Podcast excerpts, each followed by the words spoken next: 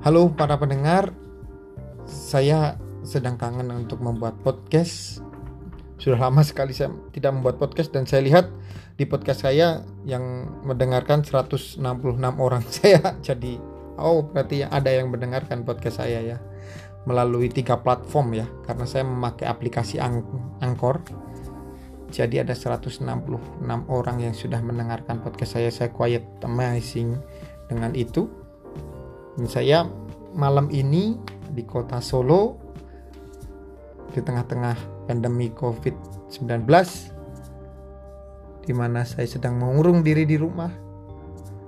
Dari hari-hari sebelumnya saya coba untuk ke lapangan berdagang dan di Sabtu Minggu ini saya berusaha mengurung diri di rumah. Kembali ke podcast saya sedang ingin untuk menyampaikan keresahan saya tentang tulisan saya yang saya tulis uh, beberapa hari yang lalu itu tentang keresahan saya dari dulu yang sebenarnya masih terus menjadi keresahan dan masih terus saya gali. Saya memberi judul tulisan saya itu uh, bagaimana agama melihat kemanusiaan di tengah pandemi COVID-19. COVID-19. Saya menulis itu kira-kira dilatar belakangi oleh keresahan saya tentang apa itu agama itu sendiri, tentang apa itu kemanusiaan itu sendiri, dan histeria COVID-19, wabah corona sebuah peristiwa yang sudah diprediksi banyak manusia dan benar-benar terjadi yang menimbulkan banyak kepanikan, ketakutan, dan keresahan besar seperti yang kita rasakan sekarang. Dalam tulisan saya di paragraf pertama, saya membuat statement saya memang bukan seorang apologetik yang mendalami agama sebagai sebuah keseriusan. Keseriusan. Ya, saya bukan seorang ahli agama, seorang apologetik, seorang yang mendalami Bible, seorang yang mendalami Torot, mendalami Al-Quran. Tentu bukan. Saya mengawali kalimat itu dengan tegas agar memberikan kesan kepada pembaca saya pada dasarnya bahwa apa yang saya pikirkan itu adalah keresahan awam, keresahan orang yang awam, bukan ahli agama, tetapi sedang ingin membahas agama.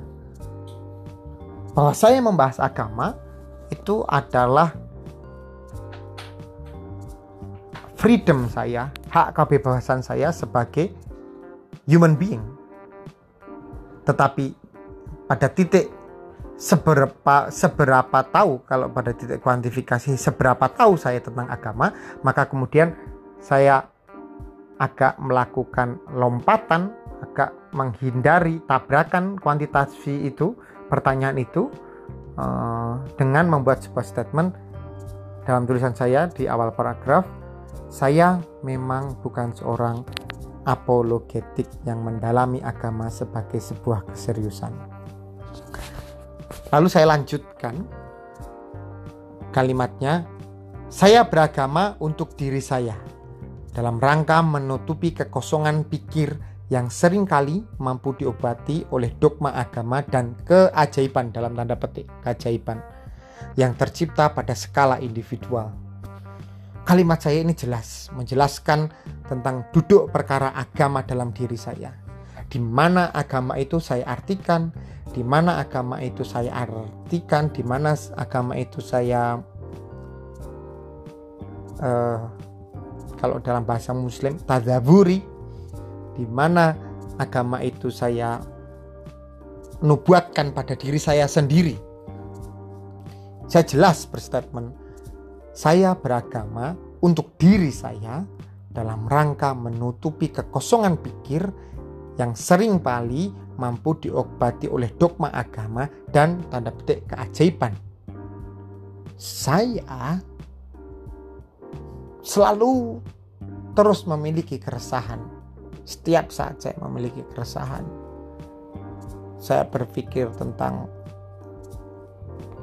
bisnis, saya berpikir tentang society, saya berpikir tentang politik, saya menyukai algoritma, saya menyukai seni, saya menyukai dunia apa ya yang baru hal-hal yang baru. Saya suka berpikir dan saya selalu bertanya tentang keduniawian keduniawiaan keduniawiaan keduniawian keduniawiaan saya selalu bertanya tentang itu. Dan kadang-kadang tidak menemukan jawaban apa pun. Maka dalam kalimat saya saya berkata bahwa agama dalam rangka menutupi kekosongan pikir yang sering kali mampu diobati oleh dogma agama. Jadi ketika saya tidak menemukan jawab atas keresahan saya, saya selalu mendapatkan alternatif jawaban ibu. Kadang-kadang alternatif jawaban itu di agama. Kadang-kadang dalam rangka menutupi kekosongan pikir yang sering kali mampu diobati oleh dogma agama dan keajaiban yang tercipta pada skala individual. Jadi ini bicara tentang diri saya, bicara tentang agama untuk saya. Saya agama bagi saya adalah sebuah keajaiban dan keajaiban itu pernah hadir dalam diri saya. Dan mungkin saat ini masih hadir dalam hidup saya. Nah, yang tentu saja itu boleh dibantah dan tidak dipercaya oleh Anda. Maka dalam statement saya yang terakhir saya berkata bahwa tercipta pada skala individual.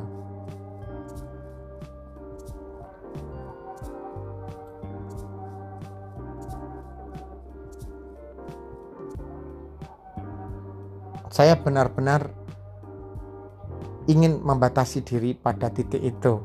Walaupun saya sedang ingin sedikit jahil untuk berbicara tentang agama kemanusiaan di tengah pandemi corona ini. Saya ingin sedikit memiliki pertanyaan yang yang ingin membangkitkan keresahan yang ada di diri saya ingin saya tularkan kepada Anda gitu. Lalu kalimat saya selanjutnya, Agama bagi saya adalah kepercayaan atas nama pribadi, dari pribadi dan untuk pribadi itu clear. Itu Anda pasti mengerti dan clear. Agama bagi saya adalah kepercayaan atas nama pribadi, dari pribadi dan untuk pribadi. Terus terang, saya mencari arti agama dari berbagai agama. Itu kalimat selanjutnya. Ya terus terang, memang saya belajar uh, Protestan, saya bicara belajar Katolik, saya belajar uh, Hindu sampai Malaysia waktu itu. Buddha sampai Malaysia waktu itu. Saya belajar uh, Islam tentu saja, agama mayoritas di negeri ini. Uh, saya berbelanja nalar pada semantik, kasuistik, dogmatik, dan analitik dari berbagai agama. Itu kalimat selanjutnya. Jadi tidak hanya pada hal-hal yang berbau uh,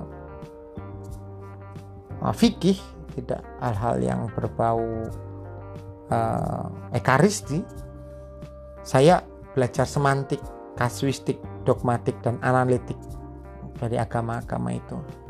Sejak berumur 14 tahun hingga kini lebih kurang dua window setelahnya saya mendapati kepercayaan sebagai menara paling tinggi dalam wacana kehidupan. Bagi saya bahwa kepercayaan yang merupakan akar menurut saya dari logika beragama merupakan menara paling tinggi dalam wacana kehidupan. Ia lajur paling terang di antara semua jalan kehidupan bahwa percaya adalah fakta paling nyata dalam logika beragama. Bagi saya, bahwa agama itu tentang belief, tidak tentang yang lain. Dia bukan tentang nalar, dia bukan tentang uh, apa algoritma bukan tentang sebuah pertautan nilai kuantifikasi tidak ia hanya bicara tentang sebuah nilai kepercayaan frasa percaya adalah kata paling mutakhir sehingga ia melintas bataskan agama itu sendiri menerangi keterbatasan ruang ilahiyah sehingga menciptakan area terang yang dalam. Itu saya sebut kemanusiaan. Nah ini kaitannya antara percaya dan yang apa dan apa yang saya sebut sebagai kemanusiaan. Bahwa percaya frasa percaya itu melintas batas agama itu sendiri jadi kalau ada sebuah individu percaya sesuatu terang dia tanpa harus melihat agama apa dia jadi percaya itu menurut saya melebihi agama itu sendiri. Dia melintas batas agama itu sendiri. Bahwa sebuah nilai belief itu tak pandang apa agamamu, tak pandang apa yang men, yang kamu sembah. Walaupun agama memiliki akar percaya, tapi percaya itu sendiri melintas batas agama. Nah ini menjadi sebuah postulat bagi saya gitu. Kalau saya boleh sebut agak ini ya, agak nakal gitu saya sebut sebagai postulat. Eh, bahwasanya kepercayaan itu bisa membuat tadi saya bilang individu itu menyintai mendobrak kemapanan batas-batas apa pun termasuk agama itu sendiri.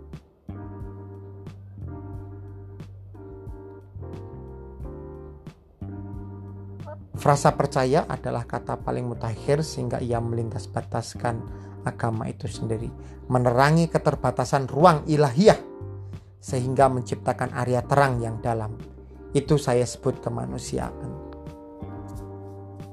Jadi percaya pada sebuah hakikat sesuatu yang dia menerangi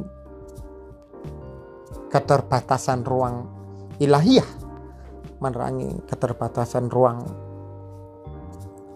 ketuhanan yang yang yang yang yang dipercayai sehingga dia menciptakan ruang tersendiri yang saya sebut sebagai kemanusiaan.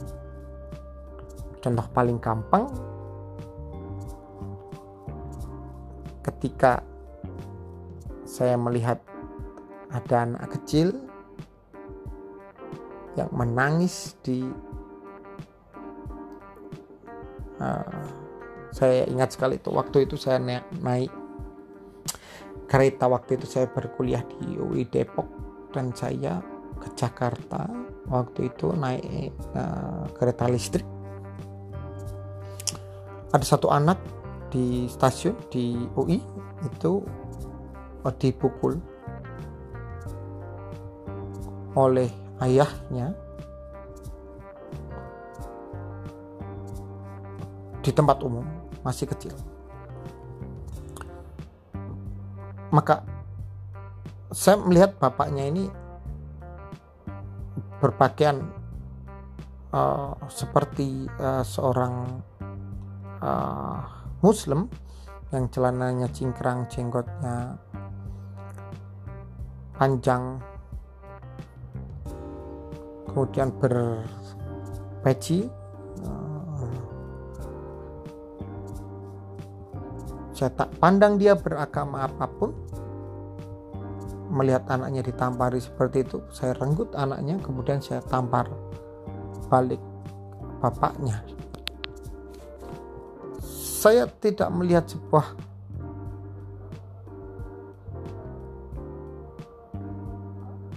batas agama di sana. Saya hanya melihat bahwa anak kecil seperti umurnya like 8 tahun atau 7 tahun begitu saya lupa. Namanya Andini. Uh, Husmatul Andini. Apa ya Usmatul Andini atau gimana? Husmatul Andini atau gimana gitu. Saya lupa namanya. Lupa lupa ingatnya Andini Dini gitu loh tapi nama awalnya Halimatul atau Husmatul gitu. Olah saya itu kemudian saya dipisahkan oleh dengan security ya di ya, apa? Uh, bandara eh apa? Kereta. Lalu saya terangkan bahwa apa yang dilakukan bapaknya itu adalah keliru karena dia melakukan penamparan sampai anaknya nangis beberapa kali di depan umum. Even tidak di depan umum itu keliru gitu. Tapi bapaknya membantah bahwa ini adalah darah daging saya anak saya hak saya. Sebagai seorang muslim kalau dia melakukan kesalahan besar saya berhak menamparnya. Dia bahkan berkata bahwa kalau dia berbuat apa murtad atau something saya halal membunuhnya dia bilang begitu saya bilang, oh tidak, tidak. Even saya seorang muslim, saya akan berbuat hal yang sama. Saya tetap akan membela anak ini yang dipukuli depan umum karena tadi saya percaya ada ruang yang lebih terang daripada ruang lain yang menerangi keterbatasan ruang ilahiyah yang menciptakan area terang yang dalam yang saya sebut kemanusiaan tadi. Itu yang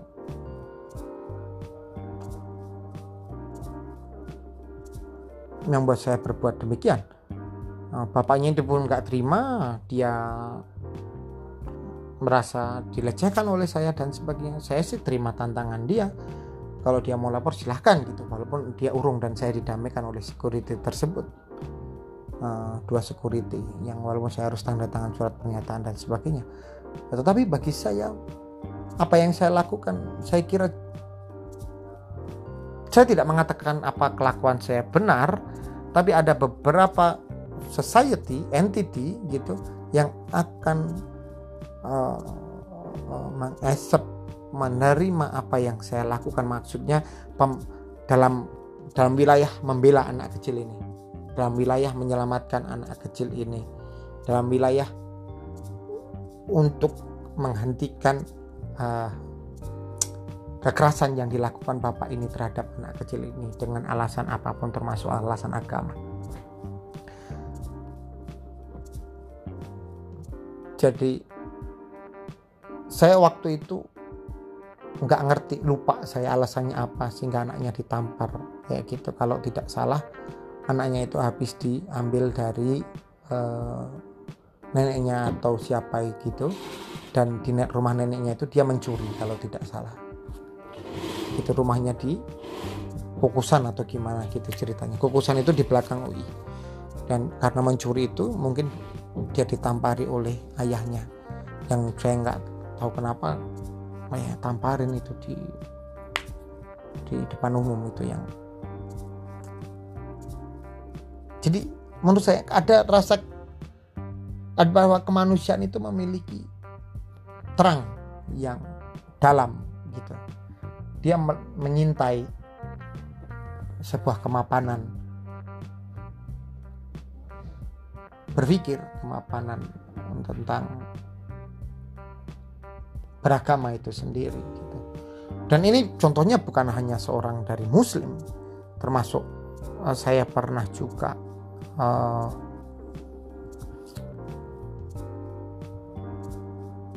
waktu ada terjadi di Australia uh, teman saya uh, sodomi seorang uh, Romo di salah satu apa universitas di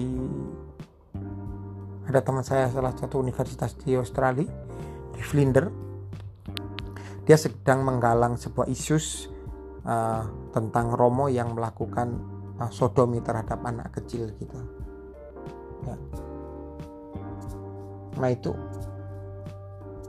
saya uh, juga membantu dia untuk mengkatalisasi pemberitaan itu agar uh, government setempat concern terhadap isu tersebut gitu. Menyebarkannya di apa zaman dulu kalau Yahoo ada kayak uh, apa forum diskusi kayak gitu apa namanya Yahoo Group ya. Yahoo Group gitu-gitu. Ke para intelektual waktu itu.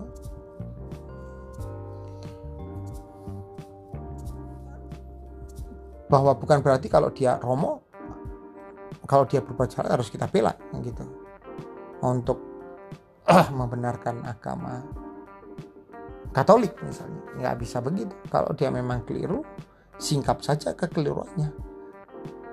Ini kan bicara kemanusiaan. Seperti yang terjadi pada revolusi Katolik lah.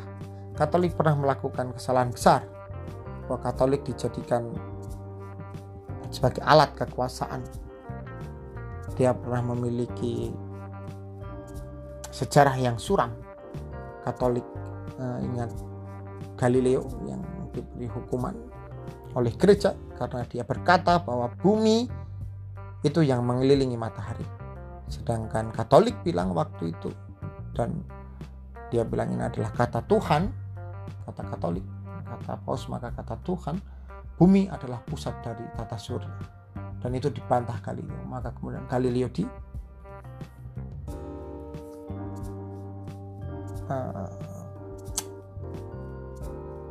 diamankan. Diberi hukuman oleh gereja Katolik saat itu. Walaupun akhirnya terbukti Galileo lah yang benar jadi kepercayaannya Galileo itu mencintas agama. Dia melewati batas agama itu sendiri. Maka saya sebut sebagai kemanusiaan gitu jadi kepercayaan yang Rasa kepercayaan adalah kata paling mutakhir sehingga dia melintas bataskan agama itu sendiri, menerangi keterbatasan ruang ilahiyah sehingga menciptakan area terang yang dalam. Itu saya sebut kemanusiaan gitu. Itu cara saya mendefinisikan sebuah kemanusiaan dan banyak lagi definisi-definisi tentang kemanusiaan yang menurut saya kemanusiaan ini memiliki nilai kuantitatif yang subjektif. Gimana saya ngomongnya ya? dia memiliki nilai kuantitatif yang subjektif gitu. Maka kadang ketika ada orang meninggal seperti terjadi pandemi Covid ini ada banyak terjadi di uh, negara Amerika Selatan di salah satu negara Amerika Selatan saya lupa uh, Cordoba kok saya lupa ya dia mengatakan orang meninggal dibiarkan begitu saja di Kolombia dibiarkan begitu saja. Jadi uh,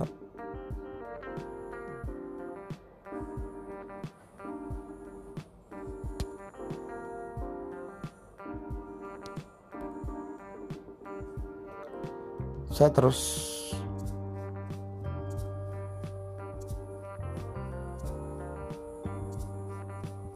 berpikir itu eh, seperti apa gitu ya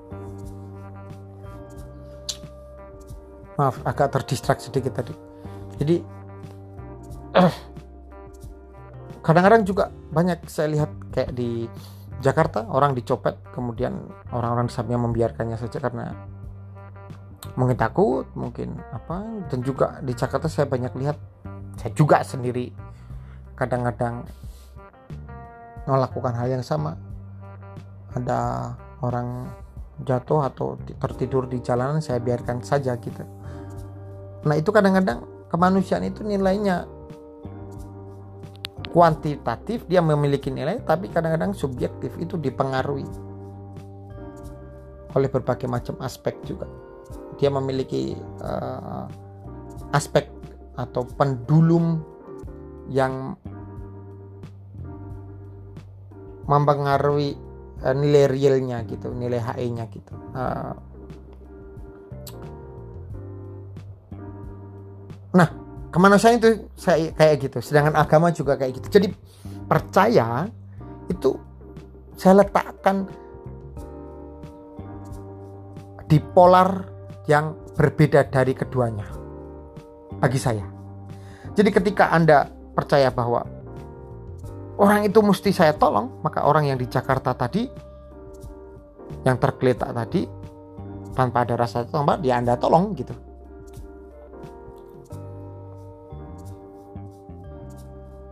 tapi itu tidak mengatakan bahwa orang yang tidak menolong kemudian tidak beragama atau tidak berperi kemanusiaan kan begitu karena ada aspek-aspek lain yang mempengaruhi kemanusiaan itu sendiri dan agama itu sendiri gitu. jadi ini bukan seperti polar south and north agama kemanusiaan tetapi saya membuatnya menjadi tiga area tiga polar. Polar kepercayaan polar uh, keagamaan agama polar kepercayaan. Yang satu dengan yang lain saling interdependen gitu. Memiliki irisan di tengahnya gitu. nah saya lanjutkan tulisan saya. Pandemi COVID-19 sering disebut virus corona menyebar dari Wuhan ke seluruh penjuru dunia seperti merebaknya malware NotPetya pada beberapa tahun lalu. Jadi di Eropa dan Eropa Timur beberapa tahun lalu ada sebuah kejadian besar yaitu merebaknya virus NotPetya namanya. Itu yang menghancurkan beberapa sistem komputer di berbagai institusi, bank, government, swasta yang merugikan ratusan miliar, ratusan juta dolar Bedanya ini yang diserang manusia bukan sistem jaringan IT. Lokusnya manusia. Bukan barang mati. Apa bedanya? Saya bertanya sih kepada Anda para pendengar. Menurut Anda apa bedanya? Jika sistem IT, maka kita cukup mematikan sumber energinya. Sedang manusia, kalau virus corona, menurut Anda apa sih solusinya? saya juga sampai sekarang belum ketemu solusi apakah memang lockdown itu solusi ataukah memang uh, apa dorongan penuh terhadap apa riset untuk pengembangan uh, vaksin itu solusi? Ataukah uh, teori lain yang justru membuat orang biar semua terpapar sehingga terjadi kekebalan yang secara sistemik pada semua komunitas? Ya sudah biarin terpapar sehingga orang akan kebal secara sendiri. Jadi biarkan orang mati yang lain mati yang nggak kuat biarkan mati tapi yang sehat akan sembuh. Apakah seperti itu juga solusi atau ada solusi-solusi lain saya juga nggak ngerti gitu.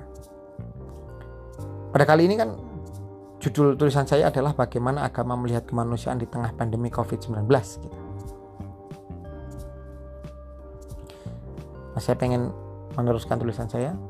COVID 19 membuat panik pejabat, pengusaha, pekerja, dan manusia pada umumnya di semua negara, tidak pandang status dan golongan. Dunia terperangah atas efek yang ditimbulkan hanya dalam enam bulan terakhir.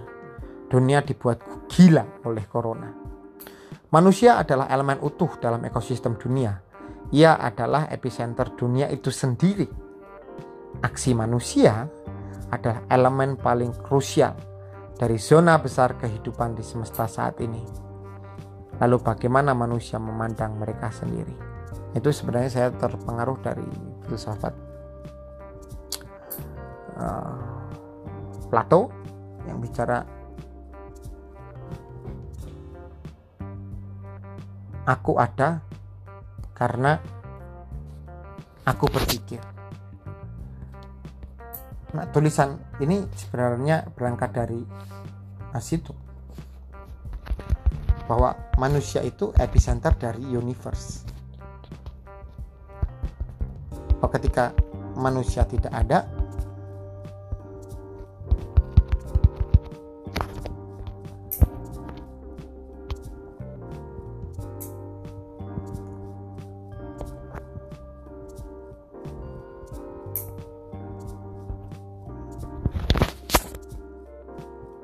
ketika manusia itu nggak ada menurut saya universe juga belum memiliki potensial entity yang bisa menjadi epicenter dari dunia itu sendiri karena kan siapa yang merusak dunia?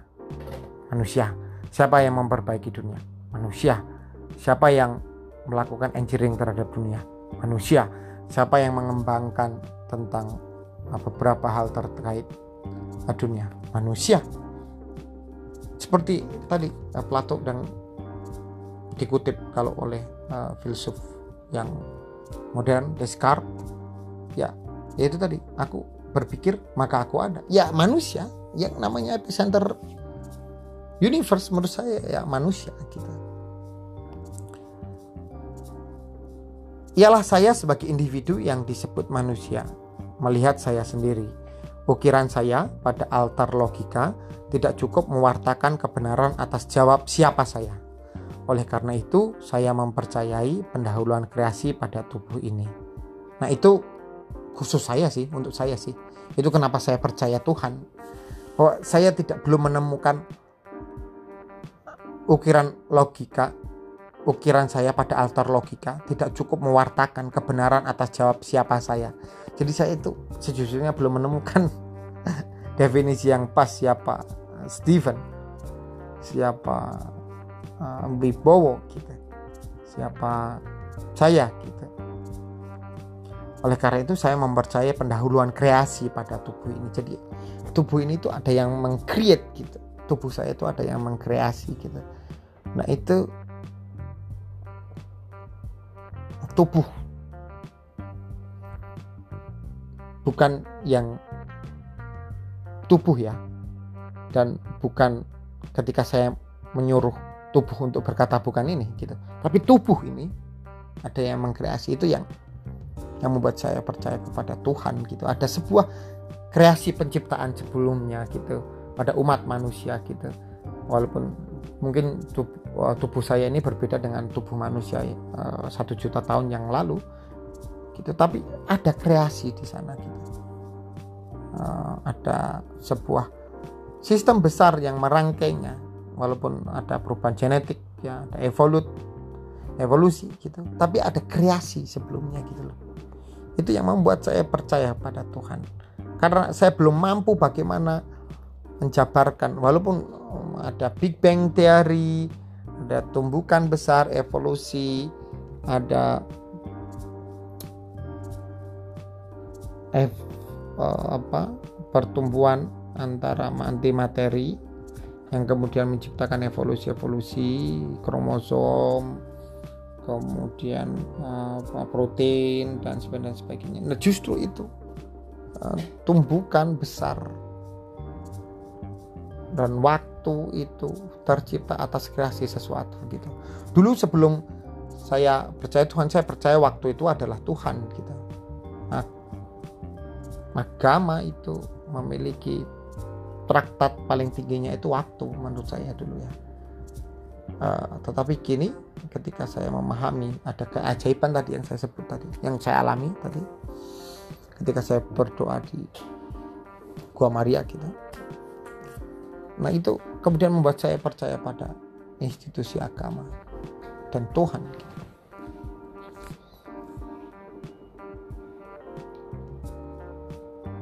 saya lanjutkan tulisan saya gitu tidak cukup mewartakan kebenaran atas jawab siapa saya. Oleh karena itu, saya mempercayai pendahuluan kreasi pada tubuh ini. Saya mempercayai ada sesuatu yang melampaui kesadaran sehingga saya ada di sini. Saya percaya ada sebuah hal yang secara terang belum saya mengerti. Itulah hakikat percaya. Nah, definisi percaya itu. Saya percaya pada sebuah hal yang secara terang belum saya mengerti. Jadi secara logika mungkin tidak terjabarkan dengan pasti tapi believe aja kita. Nah itu hakikat percaya. Seperti kutipan paragraf sebelumnya percaya adalah latar belakang kemanusiaan. Saya kira itu tepat untuk menggambarkan siapa manusia. Sebagai penanda sulit memungkiri bahwa kemanusiaan dekat dengan agama. Dugaan saya secara semantik maupun dogmatik kemanusiaan adalah hakikat agama. Itu dugaan saya. Nah itu saya bertanya kepada anda ya pertanyaan saya apakah dugaan saya benar secara semantik maupun dogmatik kemanusiaan adalah hakikat agama? Tetapi kali ini saya masih bertanya-tanya pada jalan kasuistik ya pada jalan kasuistik artinya case per case tidak tidak mengeneralisir. Pada jalan kasuistik tertentu bahwa manusia yang beragama sulit disebut bermarwah kemanusiaan utamanya saat terjadi pandemi COVID-19 dugaan saya kepanikan ketakutan asimetris informasi membuat percaya hilang dalam dialektika agama yang manusia imani setiap hari banyak kejadian orang tua takut bertemu anaknya karena dia pulang dari Jakarta. Karena dia baru pulang dari Jakarta. Saya kembali bertanya kepada Anda, bagaimana Anda sebagai manusia melihat situasi serupa? Dari mana Anda melihat agama? Dari mana agama melihat yang demikian? Dari mana mencam? Saya ulangi pertanyaan saya ribet banget ini pertanyaan saya di paragraf terakhir saya ya. Saya kembali bertanya kepada Anda, bagaimana Anda manusia melihat situasi serupa? Dari mana agama melihat yang demikian? Dari mana munculnya kemanusiaan kini? Yaitu tadi saya contohkan secara kasuistik. Banyak kejadian orang tua takut bertemu anaknya karena dia baru pulang dari Jakarta. Banyak kejadian orang mati karena corona di pinggir jalan tidak ditolong oleh siapa pun. Banyak kejadian di sebuah rumah sakit orang dengan corona meminta bantuan suster tidak segera ditolong. Ya mungkin ada alasan-alasan lainnya. Saya agak takut menyentuh di sektor perawat dan di sektor dokter ya karena ini sangat sensitif uh, tapi mungkin eh, kejadian-kejadian uh, di luar itu seperti ada orang meninggal di pinggir jalan kemudian tidak ditolong kemudian uh, ada orang seorang istri seorang TKI pulang ke rumahnya ditolak oleh suaminya begitupun sebaliknya ada seorang TKI pulang ke rumah ditolak istrinya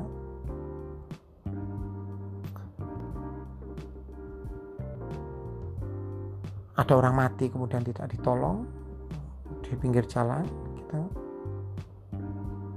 ada orang yang bersin kemudian orang kemudian langsung mem membelalakkan mata secara inappropriate gitu. jadi pertanyaan saya bagaimana anda manusia melihat situasi serupa dari mana agama melihat yang demikian dan dari mana munculnya kemanusiaan kini Nah itu pertanyaan saya kepada pendengar semua. Jadi kali ini podcast ini eh, tentang itu ya hanya keresahan-keresahan saya. Saya tidak bermaksud untuk menyinggung agama tertentu, entiti tertentu atau apa pun tertentu. Jadi siapa pun yang mendengar podcast ini ya semoga bisa saya ajak untuk berdialektika. Terima kasih, selamat mendengarkan. Sampai jumpa di podcast selanjutnya. Bye bye.